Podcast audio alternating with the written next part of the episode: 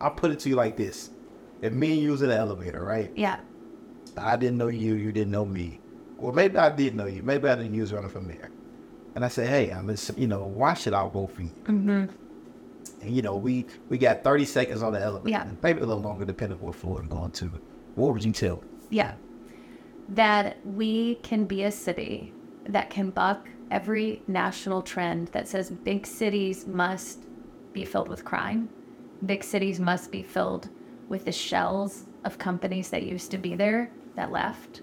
And that big cities need to believe that all kids cannot have a great school. Mm-hmm. So I want to buck that trend for Nashville when we move from being a medium city to a big city because that's happening, Right. right?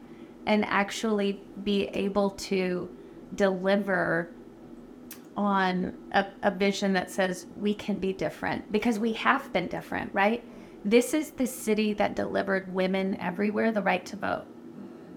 It shouldn't be the city that women believe they cannot walk to their car safely, right? That this is the city that the volunteer spirit is alive. Right. This is a city, so this red blue war, we can be a city that can say, hey, actually, we can work together because most of our funding for our most vulnerable residents is state or federal funding. Right. So being in a constant state of war with our state and then our federal, all three of our federal congressmen are Republicans. Both of our United States senators are Republicans.